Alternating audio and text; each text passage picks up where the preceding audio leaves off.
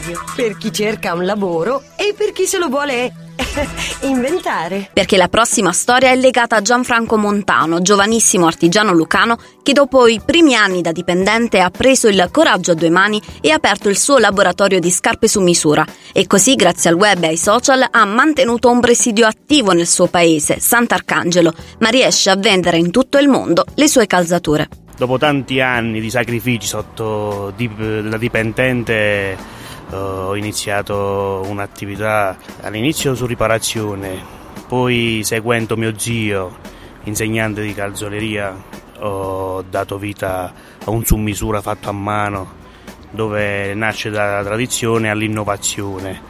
Quando hai iniziato e come, ti, come nasce questa passione? Io ho iniziato ben cinque anni fa, questa passione nasce dal, dal fatto a mano, dalla mia manualità e seguire l'istinto di restare nel mio paese e creare e dare diciamo un'impronta al sud, cosa che sta un po' scomparendo sia sulla, a livello lavorativo che come immagine.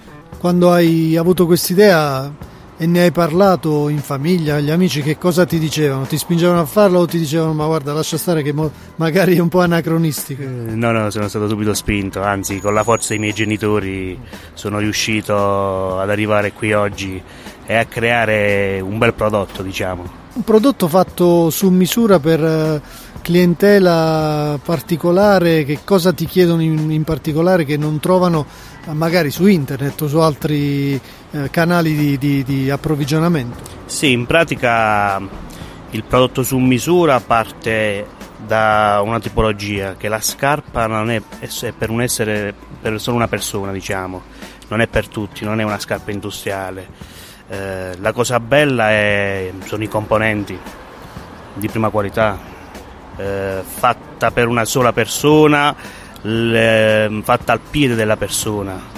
Quindi il cliente ti chiede dal, dalla personalizzazione all'unicità e dalla comodità, diciamo anche. C'è un limite dovuto al fatto che il cliente deve venire da te, deve provare e riprovare? Uh, no, non c'è bisogno. Il cliente da me prende la.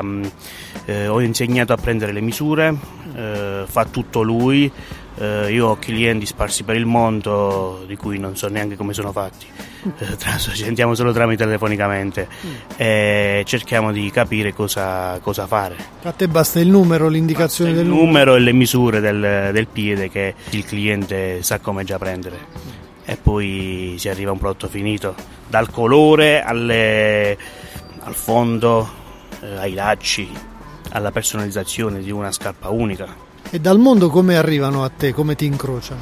Tramite una pagina Facebook. Prossimi obiettivi che ti poni quali sono? Prossimi obiettivi spero di arrivare a finire di creare un mio marchio registrato, a, spero a giorni, e iniziare a fare qualche fiere serie, tipo PT Uomo.